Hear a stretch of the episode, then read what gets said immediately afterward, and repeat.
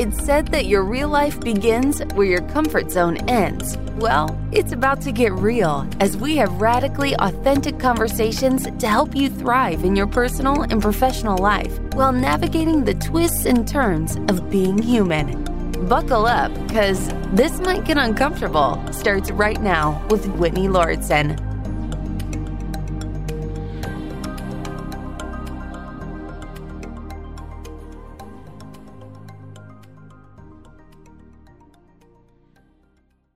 This episode is brought to you by Zencastr, the amazing platform I've been using to record the audio and video versions of this show since March 2020.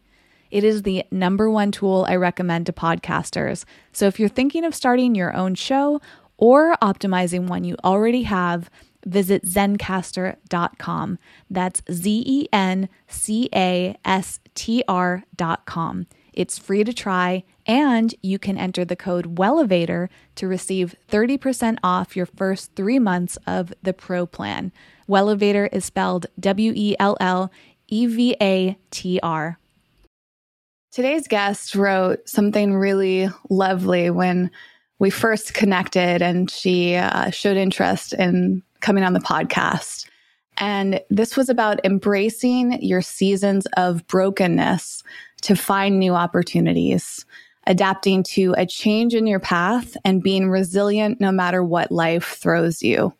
And I feel like that is something all of us can learn from, whether we've had those experiences where we felt broken.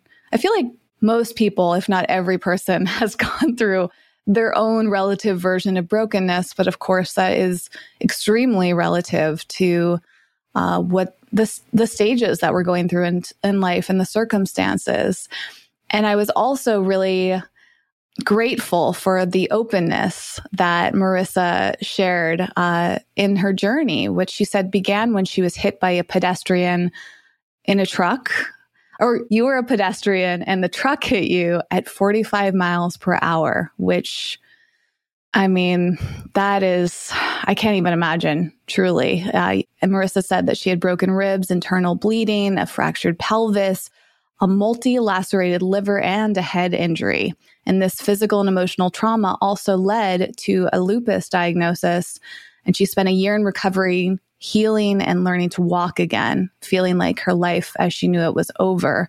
And this was just at 23 years old and you had to decide if you were going to embrace this new path or be consumed by your grief. I'm getting chills reading this, really. I mean, it's the first time I've shared this out loud because uh, I was just reading it to myself. And it's really um, intense, for lack of a better word, to read this story, Marissa. So thank you for sharing that. Thank you for coming on to talk about this. And I just am really looking forward to seeing how this led to your nonprofit you also had an amazing career as a health journalist and now you've released a memoir called Chronically Fabulous, which I love that name. And I just think this is so important because even if someone has not gone through this type of trauma, which hopefully is a rare thing, I hope most people do not have to face something like this. But as I mentioned, I think we collectively as human beings go through our own versions of brokenness and need that resiliency to overcome the grief that follows these tough times. And I'm just curious, Marissa, first of all, how are you feeling today? And how has it been given these circumstances, no matter how long ago this was, during a time like COVID where a lot of grief is in our faces on a day to day basis, whether we're feeling it as individuals or seeing it within the world. So, first, I want to thank you for having me here and letting me share my story. When when I was hit by the truck, it was actually 20 years ago. I just had the 20th year anniversary of that.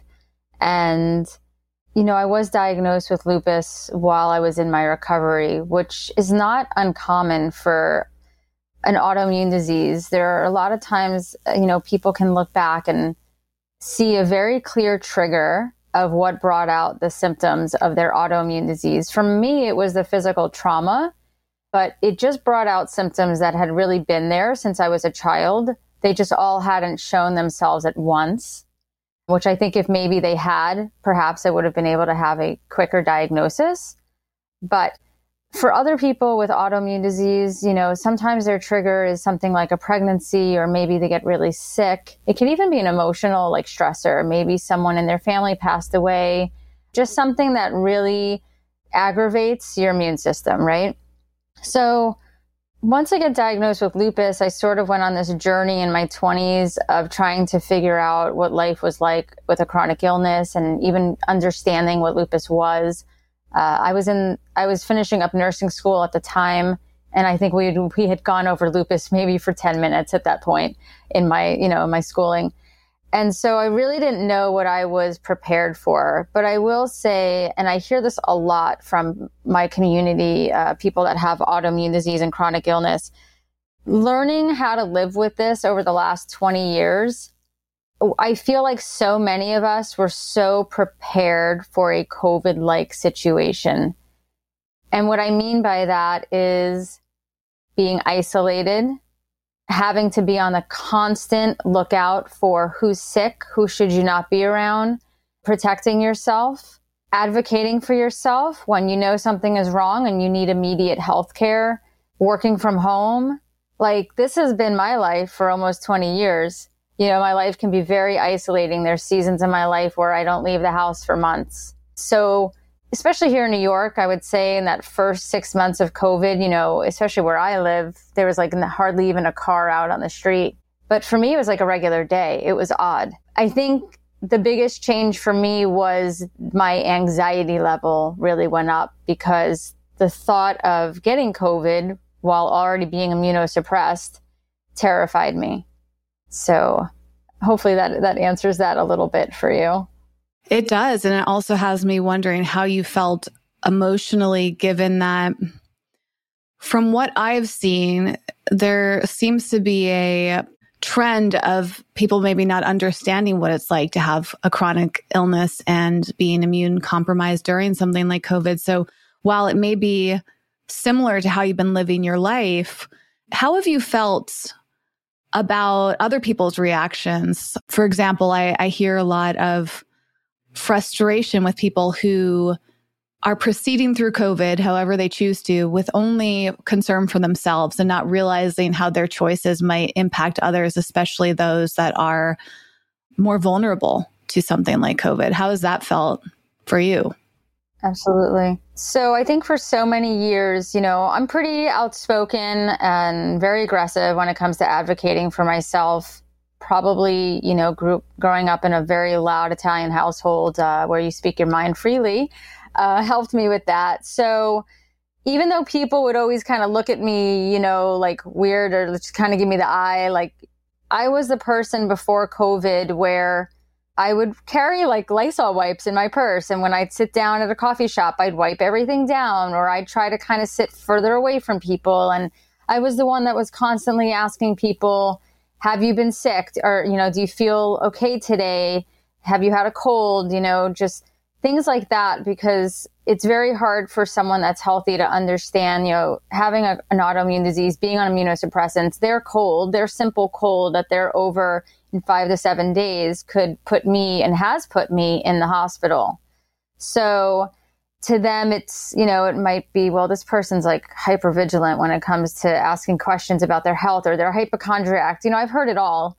But when someone isn't forthcoming and you wind up being down for a month or you wind up in the hospital, I try not to allow that to happen to me anymore because that just takes away a whole nother month or two of my life. Where now I think people are realizing whether they're healthy or not, you know, do you, are you sick? Have you had COVID? You know, like, do you have any symptoms? And I think it's really tricky now because obviously we meet people that could test positive and don't even realize they're sick because maybe they just don't have any symptoms. And that, that to me is very scary.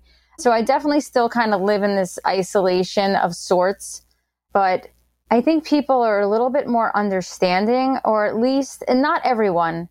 I, I mean, it's, you know, I hate to say it, but I know people that tested positive for COVID and still went into work because they didn't want to miss a day of work. And I, I get that, you know, if you're having financial issues and you're afraid to miss work, but these are people's lives that we are, you know, playing with. And I have a lot of great friends and just people in the community or people that have found our community. And I think, you know, or even people that have reached out to me that have read my book and they realize like, you have to be so careful. And it comes down to not being selfish and being communicative and saying, you know what, I really don't feel well and I don't feel safe being around you, or I was not feeling well last week. Maybe we should just hold off and we'll meet again another time. It's not worth the risk. Like, I don't care if you have a cold, I don't care if you have COVID. Just please let me know if you're not feeling well. Like, we'll Zoom. It's just a matter of me being able, because every day is a struggle. I still deal with lupus symptoms every single day. You know, so it's my normal struggle or it's adding something that could potentially put me in the hospital. That leads me to wanting to learn more about lupus because I actually don't know that much about it. I when I think about lupus, my frame of reference is Selena Gomez and like the limited amount of information I've I've had. I just know that she has it, but I don't fully understand what it is.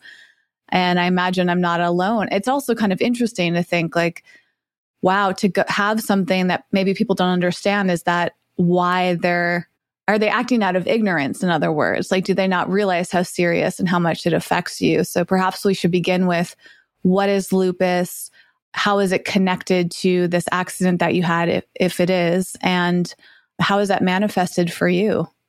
Absolutely. Yeah, I'll take it a step back because there is still so much, um, I think, just confusion and you know misinformation when it comes to lupus. Although I will say, since I was diagnosed, like the awareness, thanks to technology and communities popping up and people speaking out, like there's a lot more education out there. But in a lot of surveys, if you ask, you know, 100 people, you typically have between, from what, you know, numbers I've seen, 30 and 50% that still really don't understand what lupus is.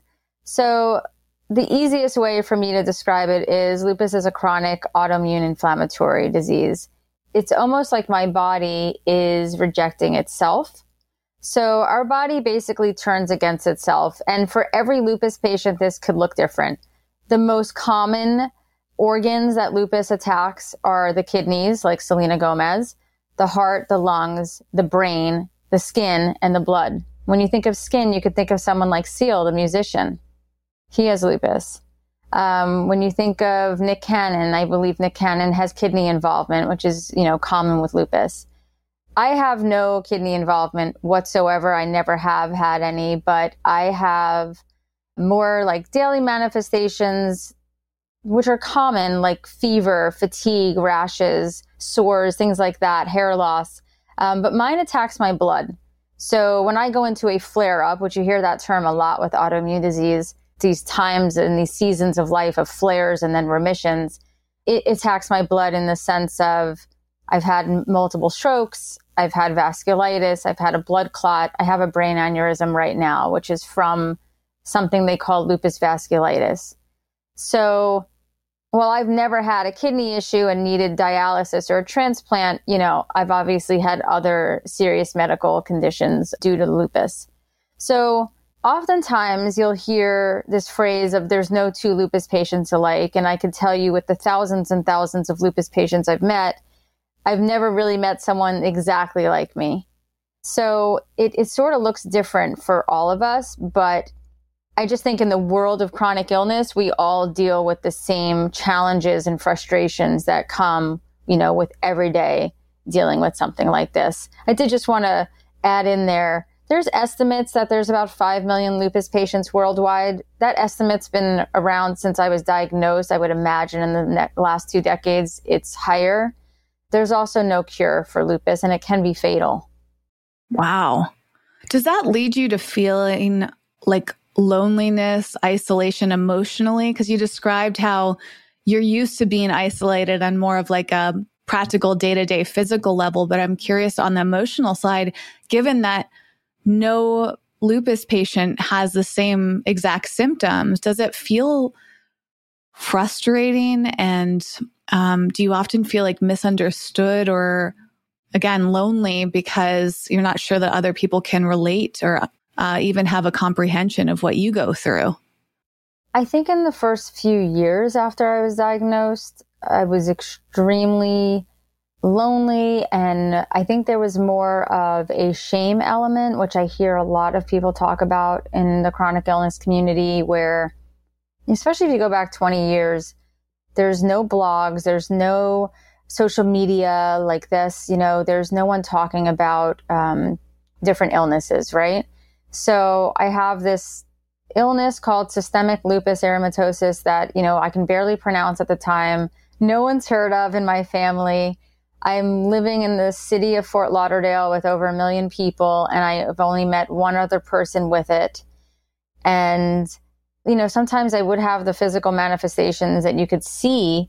And, you know, you're in your 20s and you want to date and you want to be out with your friends, and people can see that there's something on you and are asking, you know, what's wrong with you? What is that? Are you contagious? You know, am I going to get it if I if I drink off of you? And I didn't even have the answer, so I was just sort of petrified to even be around anyone, and I just basically isolated myself, which was difficult because I am a very social person. That's sort of what led me to to starting Lupus Chick It was it was the feeling of just being alone, and because you're in the hospital so often, or you're getting IV treatments, and then you're home you know, and you're on immunosuppressants, so you you have to be somewhat isolated from people. Back then, you know, we had like pen pals where you would write to people in, in your snail mail, and then finally blogs started coming to light, and I was like, well, maybe this is more of a way to connect. But I will say, like today, just with our community and how many people I've met and friends that I've made over the years, I feel very well understood in our community.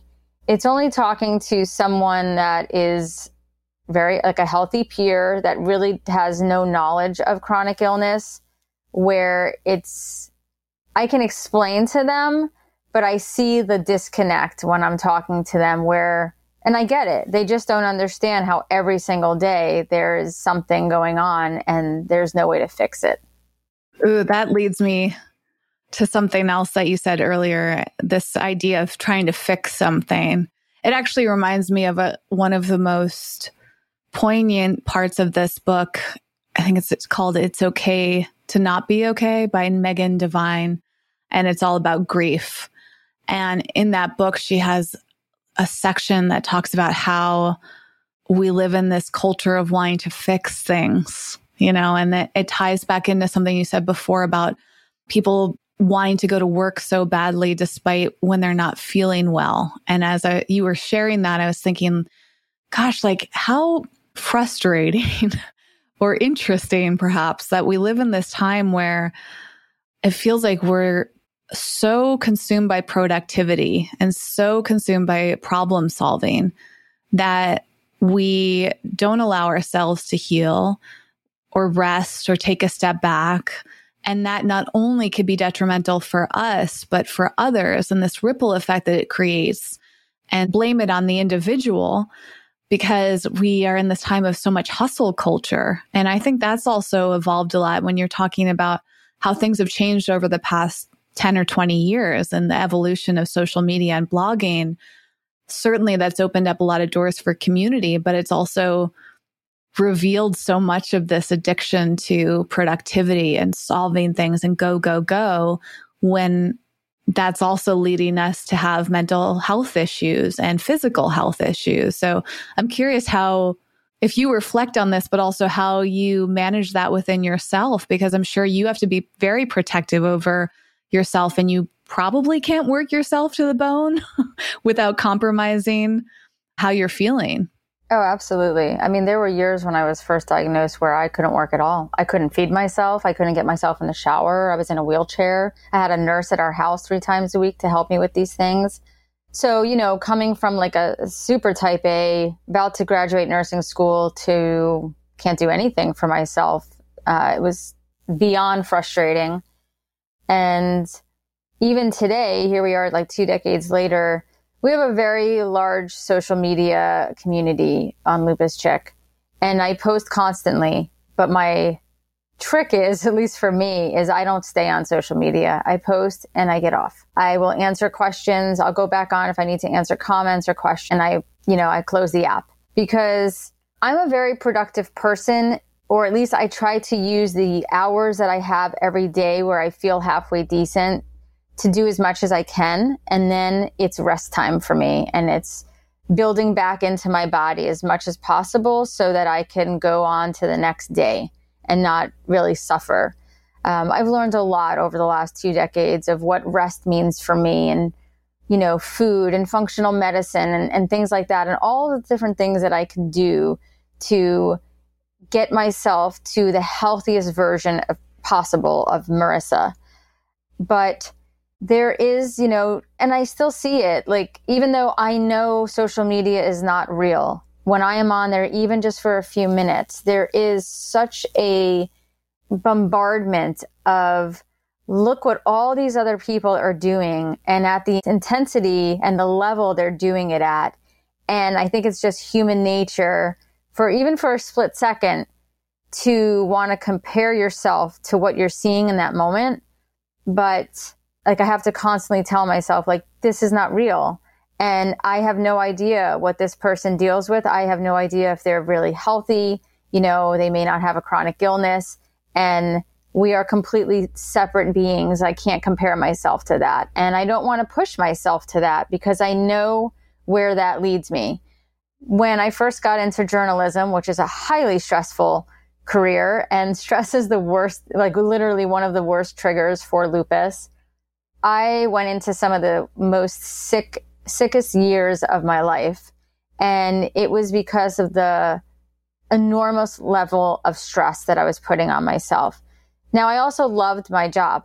So, you know, I really had to figure out this line of what can I do that I love without killing myself because I was essentially like making myself worse.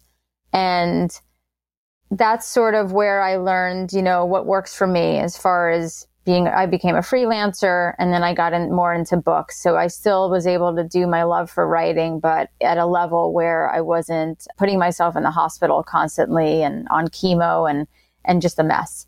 And I talk about this a lot in the memoir is no matter what you're dealing with, like whether it's a chronic illness, whether you're healing from trauma, regardless of what it is, like, I truly believe that we all have different purposes in our life and we all have different gifts. You know, your gifts are very different than mine.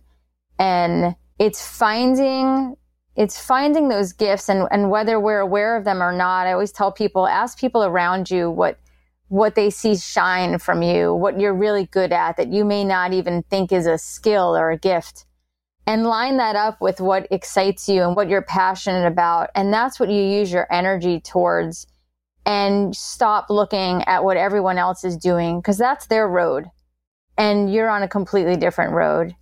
And you got to make the most out of what's ahead of you because that's what you're here for. It took me years to be okay with all of that and to the point where whatever anyone else is doing, especially online, like I'm excited for them. Do it go for it. Like, I wish you all the success. I'm doing my own thing here and I'm doing it at my own pace. Some days that's a sloth and some days I'm a squirrel. I'm moving and I'm shaking and I'm, you know, I'm doing all the things I got to do. And, and some days I'm asleep. And for me, that's okay. And, and I've become okay with that. But it's, I don't think it's something that happens quickly. Before March 2020, every guest on this show recorded with me in person because I wanted to ensure the highest quality sound possible. But this took extra time and effort to produce, plus, it limited me to people who were visiting or living in Los Angeles. When I switched to Zencastr, I realized how much easier remote recording was for me and my guests. Now everyone can easily record studio quality sound from the comfort of their own homes. If you want to try it out, visit zencastr.com and enter the code WELLEVATOR to receive 30% off your first three months of the Pro plan, which is what I use. I can't wait to hear your show, so send it over to me as soon as it's live. Another thing that comes up as you're sharing this is yes, so many people are, are doing their own thing in their own way. And I, I think it's a wonderful time that we're in where there's so much self expression. We're also in this time, especially right now at the end of January 2022, where I feel like a lot of things online are being re examined, and especially COVID revealing the issues of misinformation and the difference between somebody's opinion and feelings and choices versus like the issues of spreading information, especially someone who might be influential. In this uh, past week, there's been a lot of focus on Joe Rogan and this concern that he's spreading misinformation and what that means in terms of freedom of speech. And I'm curious, given your journalistic background and your personal experiences and knowledge with health, how you feel when you see voices online who have the full freedom to say whatever they want. How do you feel when somebody who's really influential, and there's countless examples aside from Joe Rogan, Gwyneth Paltrow, for example, often gets targeted for her viewpoints and posts online. And you know, it kind of feels like there's people taking sides. Like, is she right or is she wrong? And, you know, it brings up a lot. And right now, uh, she has the ability to post that. And some people might think that she's doing harm, just like they feel like Joe Rogan's doing harm. And I'm curious for you, given what you've gone through, but also you have a journalistic background, which tends to be based in integrity and a code of ethics and research and a lot of things that may not be true about blogging and social media and podcasting where people can basically say whatever they want without backing it up or finding the great the right source that a journalist would have to dig through before they post something. So i'm just kind of curious how you feel when you see issues like this coming up and especially in the health world yeah absolutely so So be where my outspoken side definitely showcases itself. And I'm sure some people are not going to be happy with my answer here, but one thing I've learned online, whether you're a journalist or you just have, you know, a really popular blog or podcast or what it is, like you're not going to please everyone. There's always going to be someone that disagrees with you. I loved my career as a journalist, you know, and I still do freelance. But I will tell you, even years ago, way before COVID, you know, we have a journalist creed. I always thought of it as like a the medical oath, you know, that doctors take. And it is, you know, to share the facts. It is to have a neutral viewpoint when you're sharing information and not put your own opinion, you know, in there. When I just right about the time I started to consider going freelance, the company I was working for, I would turn in an article and when I would see it come out, it was so different than what I turned in. And there was an absolute slant to it. And that's when I started to sort of take a step back because I knew that one, it wasn't the slant or the opinion that I had. I knew I didn't write it that way. And I knew that there was absolute bias. And now my name was attached to it. And I was not okay with that. So, as a journalist, even looking at some of our major media outlets, I take what's in those articles with a grain of salt because I know it's the people behind there and the editor is where that is coming from. So for me, that's hard because it's a career that I love and it's an industry that I, you know, I have respect for and it was, you know, my, was my job. But I don't even believe some of the things that are put out there. Now, because we have like such a large social community, I'm very careful with what I do put out. And a lot of my community knows that I have a very strong faith. I take pharmaceutical medications, but I've also tried a wide variety of alternative and complementary medications and therapies, even medical marijuana, just different things because I want to try almost anything I can get my hands on that could possibly give me a better quality of life. I've tried the immunosuppressants. I've tried the chemos. I know what they've done for me. I know how they've helped. I know how they've hurt me. You know, I've tried the IV medications and the juices and and a million supplements and I finally after 2 decades I know what works and what doesn't. I'm open about all of it. There's people that agree with me, there's people that don't. I have a huge team of doctors right now. I'll give you an example. These are some of the top specialists here in New York. They're amazing. Like I have amazing doctors. On one hand, it's um, obviously people are vaccinated. My doctors, even though they're vaccinated, their stance is you've had blood clots in the past and you have severe anaphylaxis. We don't want you getting vaccinated. We don't feel safe with giving you this vaccination right now. I'm sure that's not an easy thing for them to tell me, but they're being honest with me they also feel because and this is where I think I might might lose some people, but I just want to be honest with you. These are MDs that are vaccinated that are telling me, you know, I have three in particular that I'm thinking of right now. Marissa, you take steroids and you take hydroxychloroquine every single day for lupus. Those are the two main drugs for lupus before you start on heavier immunosuppressants. We don't care what the news says. We know that in the literature, it does, it does give you some protection. It's not going to not get, you know, you're not going to not get COVID, but it's already going to be in your system if you do get COVID. Okay, well, these are, I take these every day for, for lupus. So, you know, whether or not, like, if it helps or not, they're in my body it's so hard to, I think, just, I feel like it's just such a personal thing, you know? If you don't want to listen to Gwen Pal- you know, Gwyneth Paltrow and you completely disagree, that's okay. Like you're entitled to completely disagree with her. And if you want to write about it online, there's a million forums that you can go on and write about it online. Same thing with Joe Rogan if you don't want to listen to him. But I think if you want to be free to do what you want to do with your body and your health, then everyone else should have that freedom as well. That's where I stand with that. I think, you know, we can find information, obviously information's at our fingertips and, and it's really, you have to just do your own research and make your own decisions and dig and dig. Like I tell people, like if you find one, one headline, I don't care if you find it on CNN or if you find it on Fox News, go find 10 other places about that, that particular subject and make your own decision about it. Don't listen to that one journalist. I was a journalist and I'm telling you, don't listen to that one journalist. Go and do your own research. So whatever, you know, if Joe Rogan's talking about something that you disagree with or, or you agree with, go dig and dig and, and come up with your own conclusion because at the end of the day, I'll take everything that my doctors tell me and I'll and I'll take everything my functional medicine doctors tell me and my nutritionists and whatnot. I'm going to sit there with all of this information and I'm going to come up with my own decision of what I'm going to do for myself. Hopefully in some way that that answers you, but you know, I just want people to know like as a journalist, it's really hard because I've seen it happen to me with the best of intentions to try to give people the best information possible. When sometimes what we turn in is not what comes out to the public. It's very frustrating. I bet. And I think it points to how many gray areas there are. And I know it's frustrating for me to feel like there just isn't a right answer because you're absolutely right. I mean, for every source you find about most things, there's another source that says the exact opposite.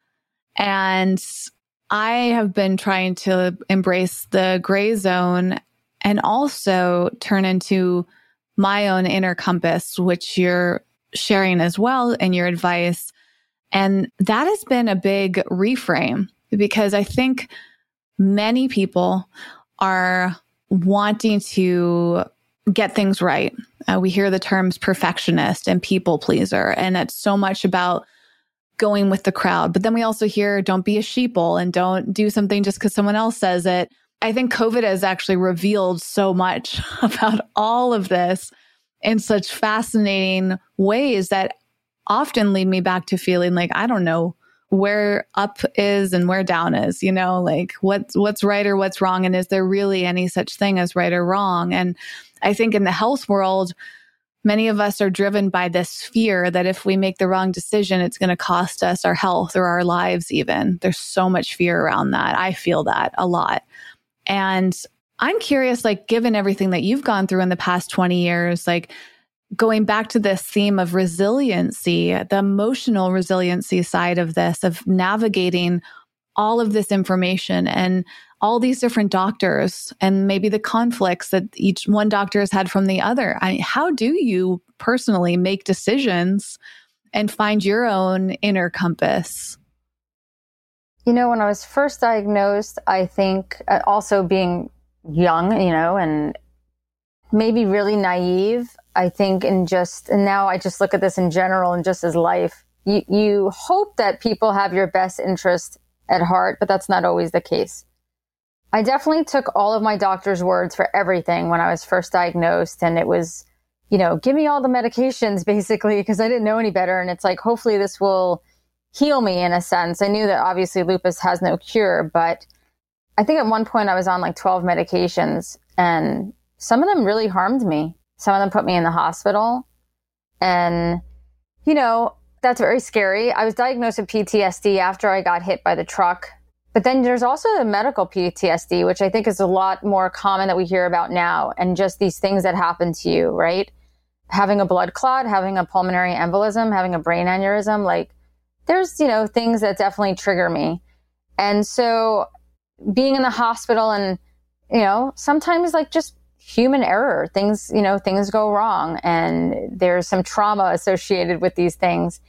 I got to the point where I wanted to see what else was out there. Okay, I finally found the medications that were working for me, but I really didn't have a great quality of life. So I wanted to keep digging and seeing what else I can do.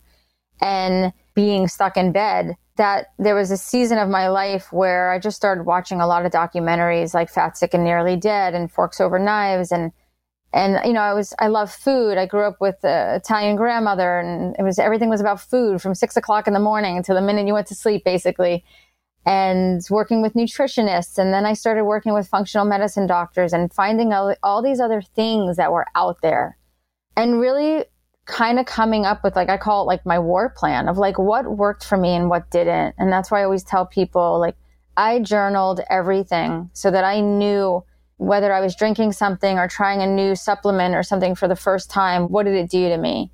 And what was the pattern over months? So I could see what worked for me and what didn't. And once I started to find things that were working for me and I was overcoming, you know, really bad flares, I think recognizing that I was a lot stronger than I originally thought and that there were other options there. I just had to be brave enough and courageous enough to try them. Like if I was willing to try chemo, why am I not willing to try maybe something else that isn't, you know, maybe as mainstream that we hear about as, as chemo, right? But I think resilience also comes from think about the people that you surround yourself with. It's really important to have a strong support system, whether it's, you know, friends, whether it's family, whether it's an online family. Not everyone has a really supportive spouse or friends or parents or whatnot especially when they're chronically ill and maybe you don't look like you're sick, right? It's very hard for some people to get to grasp that. So I think it's really important to find the right support system and your support system might be something completely different than than you envisioned. But that helps build this level of resiliency because you have people that are in your corner and you feel like you can make it through and that there is a light at the end of the tunnel. You're not in this alone, you know?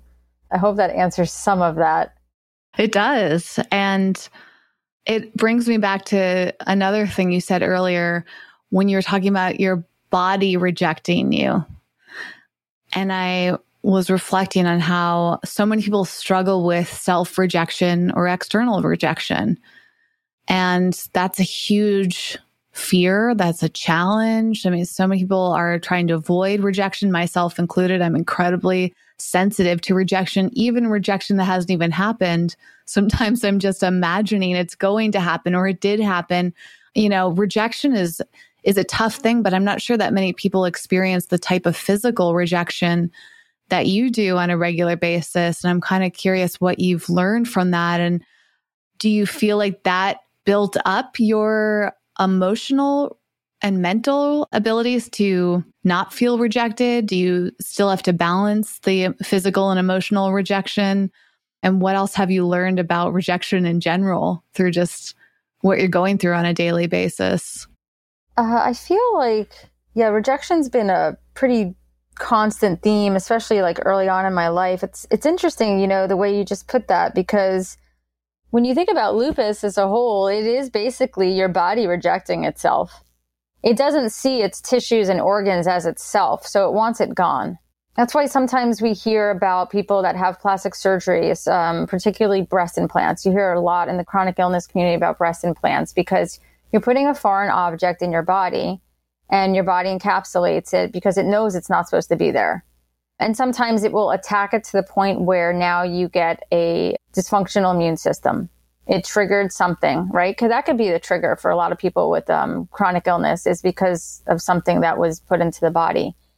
So, lupus essentially is your body rejecting itself. And I think for many, many years, especially in the beginning, and I talk about this sort of evolution in my memoir, I was so angry when I was first diagnosed because one, I had suffered with these symptoms since I was a child and it was missed over and over again.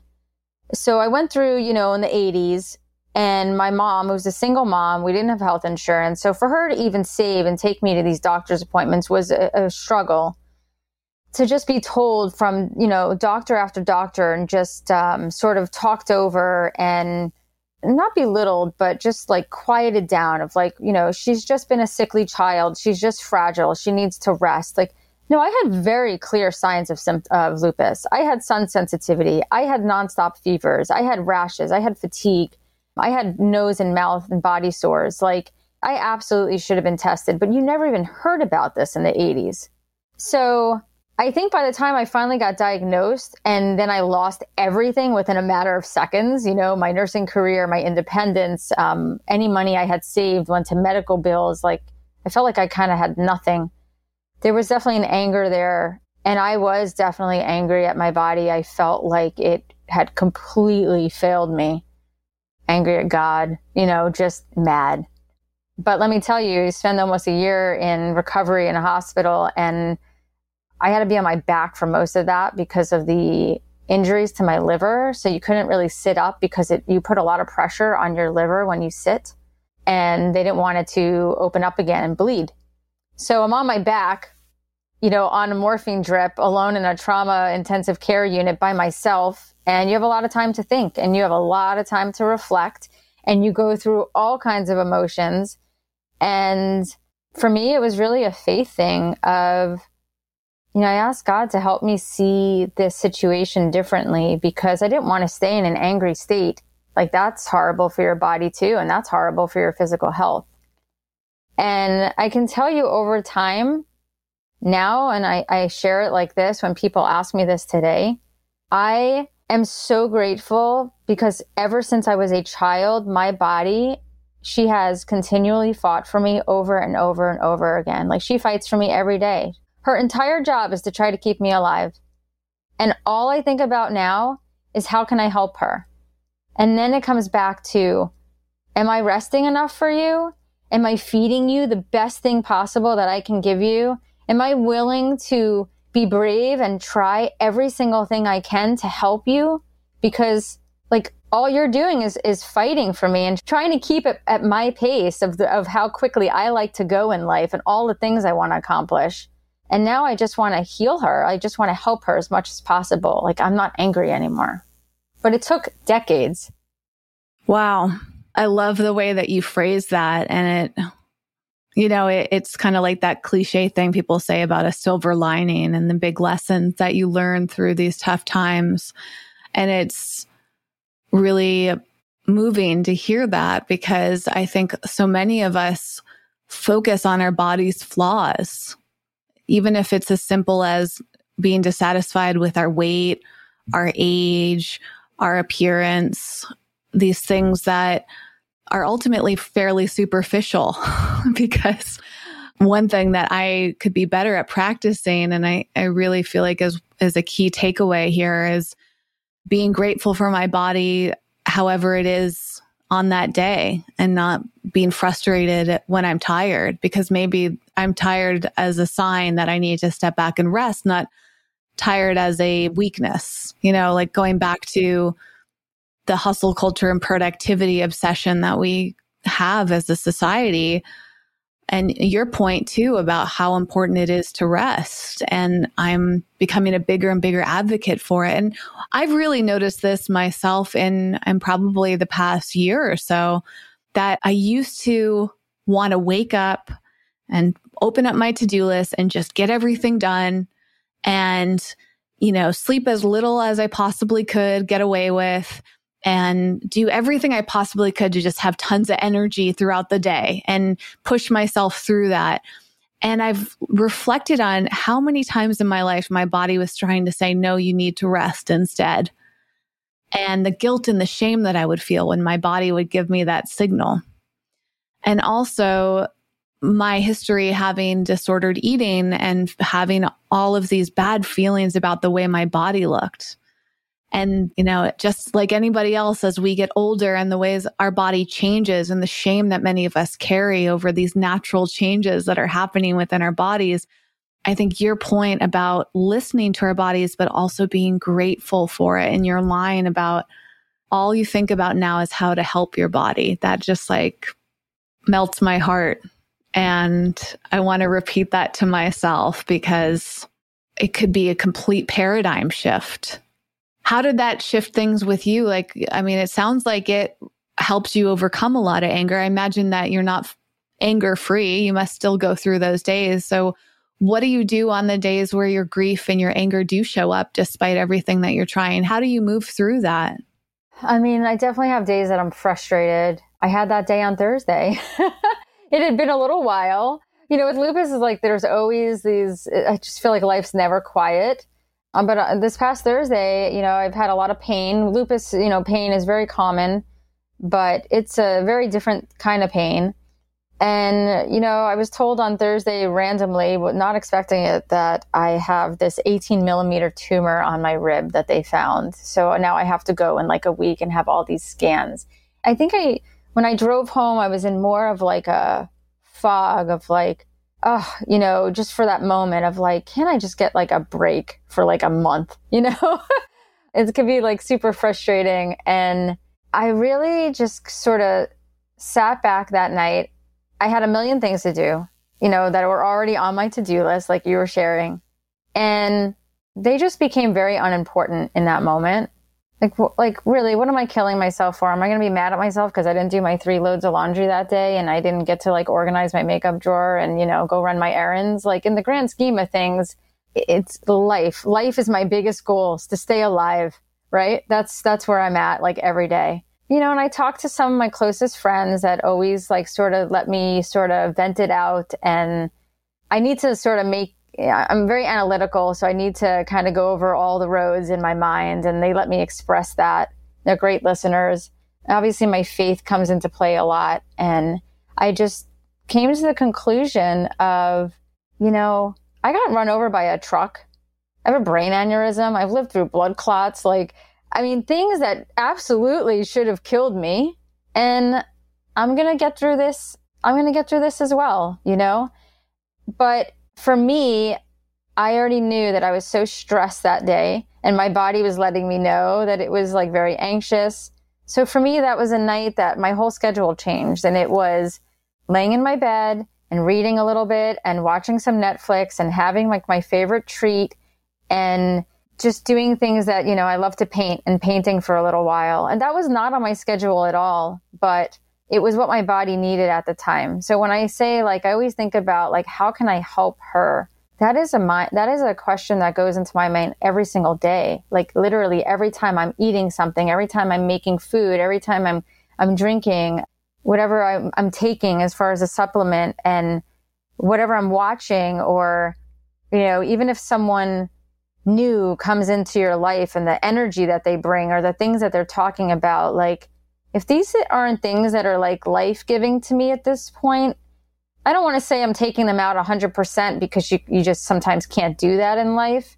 But I am very cautious and I have very strong boundaries of what now comes into into and around my body and my physical space and my mental health.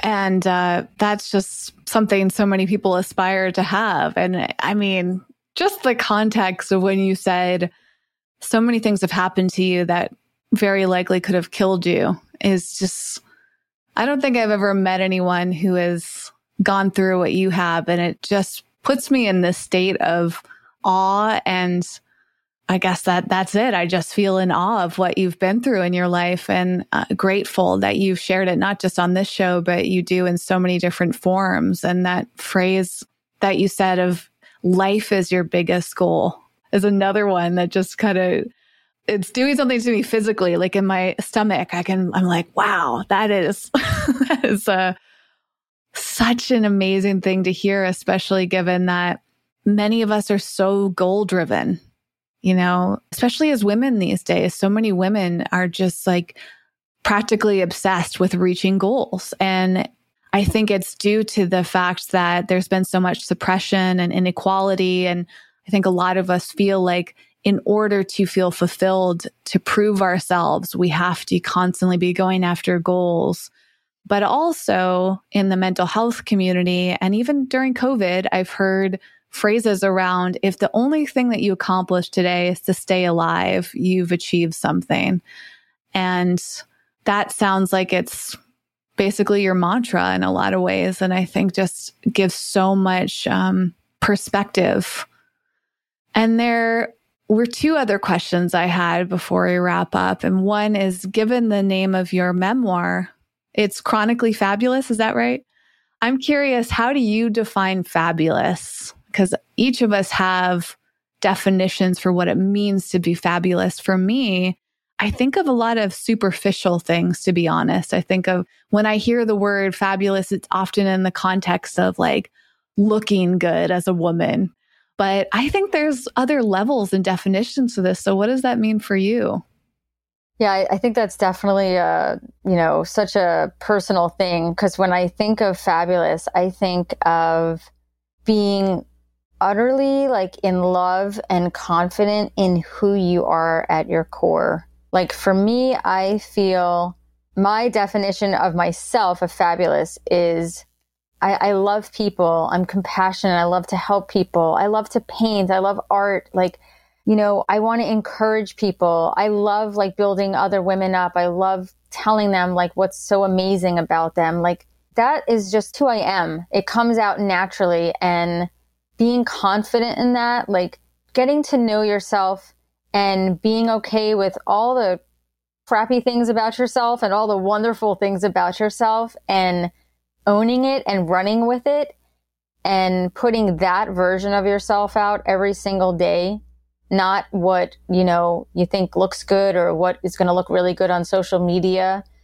just being you i feel like that sums up being fabulous because you don't even have to work at it that's who you are when you have to work at something is when you're being something that doesn't come naturally to you. I don't really have the energy for that. I just want to embrace who I am right now and who, you know, who I was uh, born with at my core. And I'm okay with that. And I'm happy. I'm happy with that. Yes, I, I love that. And I absolutely agree. That's something I'm trying to embrace and work through in my life. And it's tough, again, for me having a background as a people pleaser and perfectionist, I've based so much of my decisions and even my identity on what I thought other people wanted because I was trying to avoid the pain of rejection. And I found that I experience rejection and criticism and whatever other negative social interactions no matter what I do. and it's painful when you put yourself out there in a way that feels authentic to you and somebody doesn't like it, just like you were saying before, I don't think there's a way around that.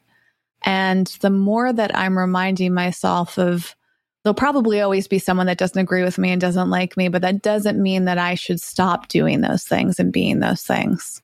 So I'm I'm adding that into my new definition and perception of fabulous and I'm very grateful for that. I am very grateful to have Zencastr as a sponsor. They have been so supportive of the show through social media and newsletter shoutouts. Plus, they have truly incredible customer service. Their all in one podcast production platform keeps getting better and better because they take user feedback seriously.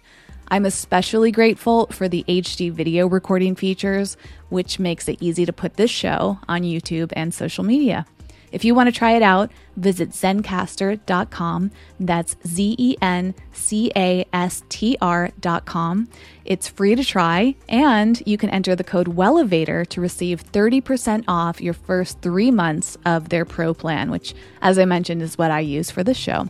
If you have any questions about podcasting, send me a message and I'd be happy to share more tips and tricks. That's good. Um, I just want to add to that, you know, I want people to be happy. Yes, it'd be great if everyone liked me. I will tell you, being a journalist, I got over that real fast because there's people are very vocal if you write something that they don't agree with and they don't like, and they, um, they can get, you know, obviously, you know, with podcasts and just blogs or whatnot, people online are little keyboard warriors. They can get really, uh, really nasty and very opinionated because they're just seeing a small speck of you in your life and they want to give their opinion about it. So I definitely think things like that got me a, a thicker skin and also really learning like how to live my life the best with a chronic illness and getting to the point where not everyone's going to understand it. Not everyone's going to understand why I need like sometimes to be in bed for a week because at that point then my body will heal itself to the point where I can get back to my life. It's okay if you don't understand it.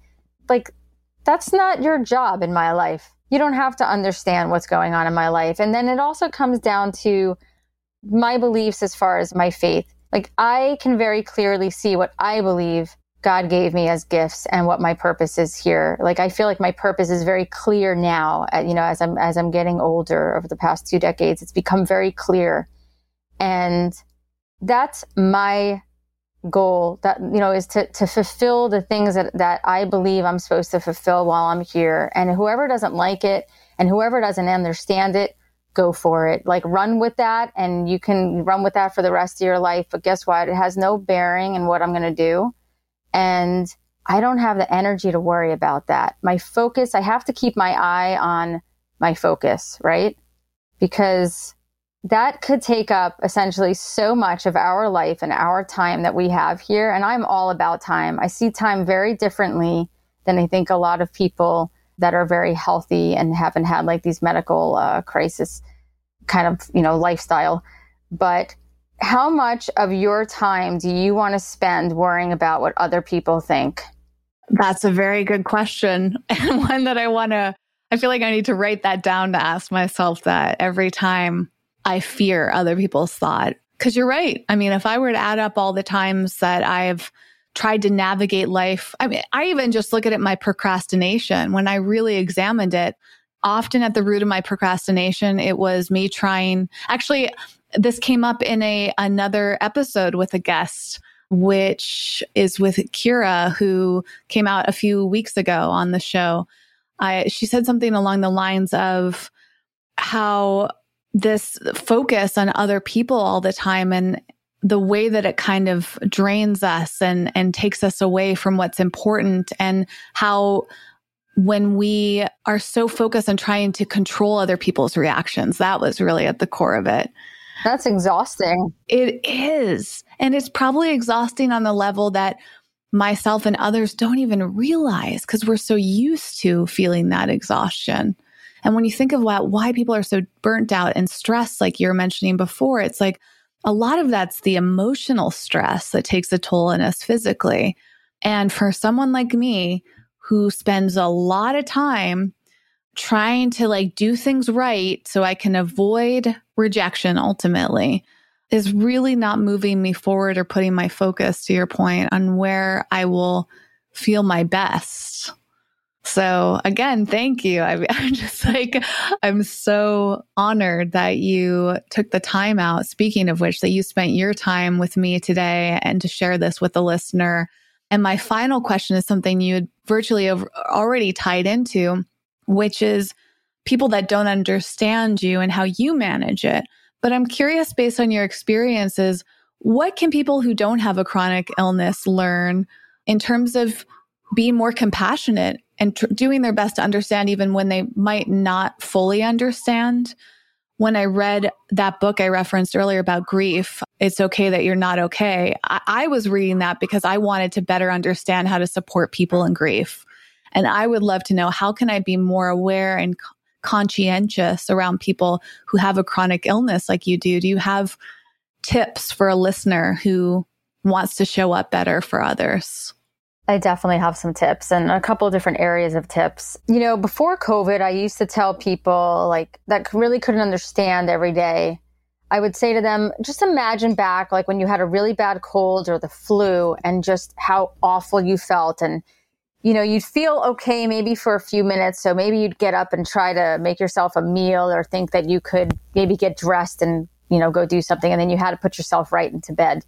That's our life basically every single day. And I think a lot of people that have had COVID, you know, and just feel terrible, like the fevers and the body aches and it's like you know you, you're having trouble breathing which is also common with you know lupus patients. Like this is a constant thing for us and we're just trying to do like our basic necessities of life plus work and have a relationship and maybe take care like i take care of my elderly mom full time. Like you know you're doing all of these things and you're and you're basically feeling like this every single day and especially for anyone that's gone through covid or had family members and loved ones gone through covid and the doctor's appointments and the medication and being in the hospital. That's been my life for the last 20 something years. There's never a break. You know, you get the questions, you're not better yet. It's such a punch in the gut when you, and, and the amount of people that ask questions like this. No, this is the definition of chronic. Like, I'd be happy to get you a dictionary for Christmas. You know, like, this is our life. And it frustrates us. Trust us. Like, you know, I, I, try to put on a strong face because I, I want to help, you know, people get through it and inspire them. But we don't even like hearing it every single day or feeling like this. So I think just keep those things in mind when you hear that someone, you know, has a chronic or incurable illness. And then I'm all for tangible ways of helping someone. And what I mean by that is we see this a lot, especially with social media let me know if there's anything I could do. I hope you're okay. You know, reach out if you need anything. I'm never going to reach out to you just because of who I am and tell you that I need something. I'm going to try to do it myself, like even if it almost kills me, just because I'm really stubborn and I'm very independent. However, my friends who have really made the biggest impact in my life are the ones that reach out to me and say, hey, I'm going to come by on Thursday night. You know, I have a key. I'm going to come by and I'm going to make some meals for you and just put them in your freezer. I'm going to drop off some food or I'm going to the supermarket. What can I get you? Can I come and help you this weekend, maybe with laundry? Can I watch your children, you know, for the night? So maybe you could just get some rest. Can I take you to a doctor's appointment? Can I go pick up your medicine at the pharmacy? Something as simple as like grabbing someone's medicine so that if they're having a really hard day or they're in a flare, just getting up and getting dressed and getting in the car and going there, that could be the only thing they do that day because of limited energy. Like it's these tangible things that are so helpful. And then I think on the emotional and like mental side of it is sometimes just having someone there that you can be really honest with and they'll listen. I don't need you to fix anything. Like this is not getting fixed. You know, no one's going to be able to snap their fingers and my, the lupus is going to be gone. But if I can have a real conversation where it might get like really uncomfortable and dark there for a moment, and you're just willing to sort of sit there with me in it, those are the things to me that stand out. Those are the people in my life that have become, you know, my closest like circle that I consider my family because I do. I have those moments where I'm like, oh, this has been really hard. I've had a beautiful life and I've had so many incredible things happen to me, but it's been so hard for so long that, you know, in those really dark moments, sometimes I think like, there's going to be a time, obviously, when I'm not alive anymore and this is over. Like the pain and the sickness and the medication all day long. Like you're reminded two or three times a day that you're sick because you're putting pills in your mouth to survive, right? I'm looking forward to a day one day where like that's not my life anymore, right? But at the same time, like I love the fact that I am alive and I still have the opportunity to do so much. But I want to be able to have those kind of conversations with people and it doesn't freak them out or they don't feel like, you know, like they're helpless. Like I, just need to be able to talk it would be amazing. Trust me, if you have someone in your life that has chronic illness and they know that they can come to you and share these feelings because they are really uncomfortable and they're messy and they might freak you out for a moment. Like, but for us to be able to get that out, obviously, like I've had counselors and I've had therapists that I feel very comfortable talking to as well. But it's nice when you have one or two people in your life that you can talk to about those things.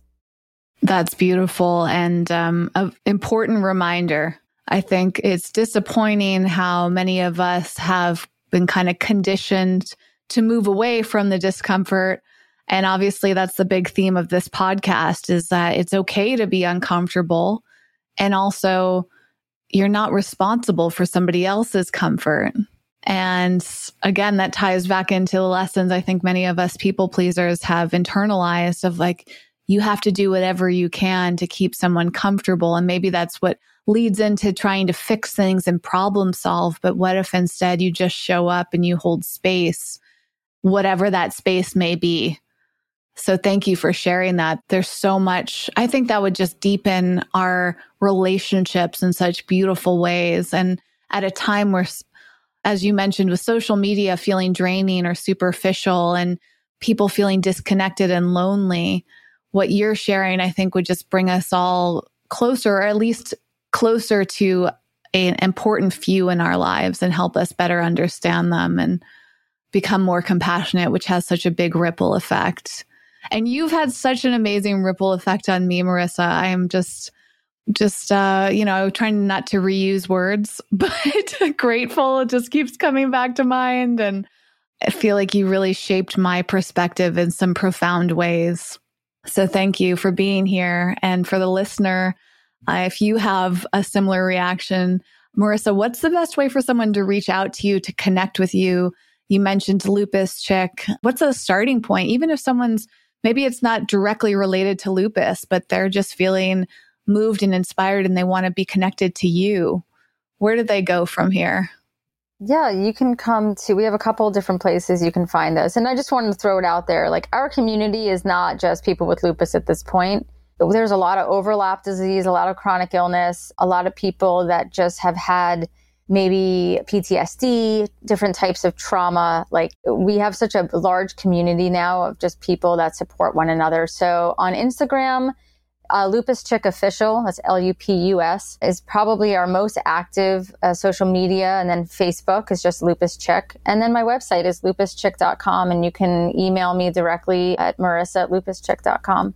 Perfect. Well, I'm going to link to all of that. So it's all in one place for anyone who wants to learn more to go back and read the transcript and pull out all the nuggets of wisdom that you've shared today, Marissa. So everything is at wellevatr.com, W E L L E V A T R.com. There's a full transcript, there are quotes. There'll be a video eventually and links to everything so you can get in touch with Marissa. And I hope that you do. I can't wait to go dive deeper into all of your work and connect with other people, hear their stories. And thanks again for sharing yours.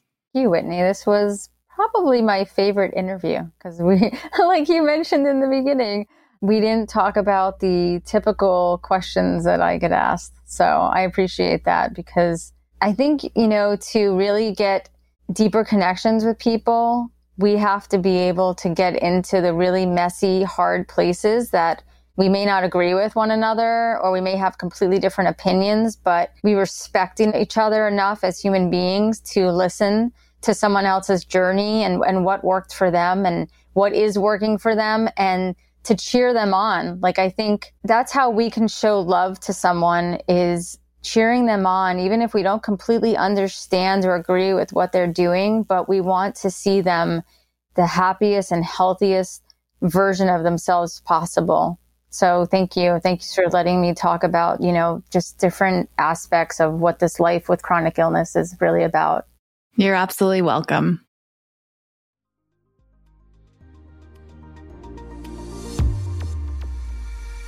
Thanks for listening and getting out of your comfort zone with us today. For show notes and more high performance resources to help you thrive, go to wellevatr.com. That's W E L L E V A T R.com.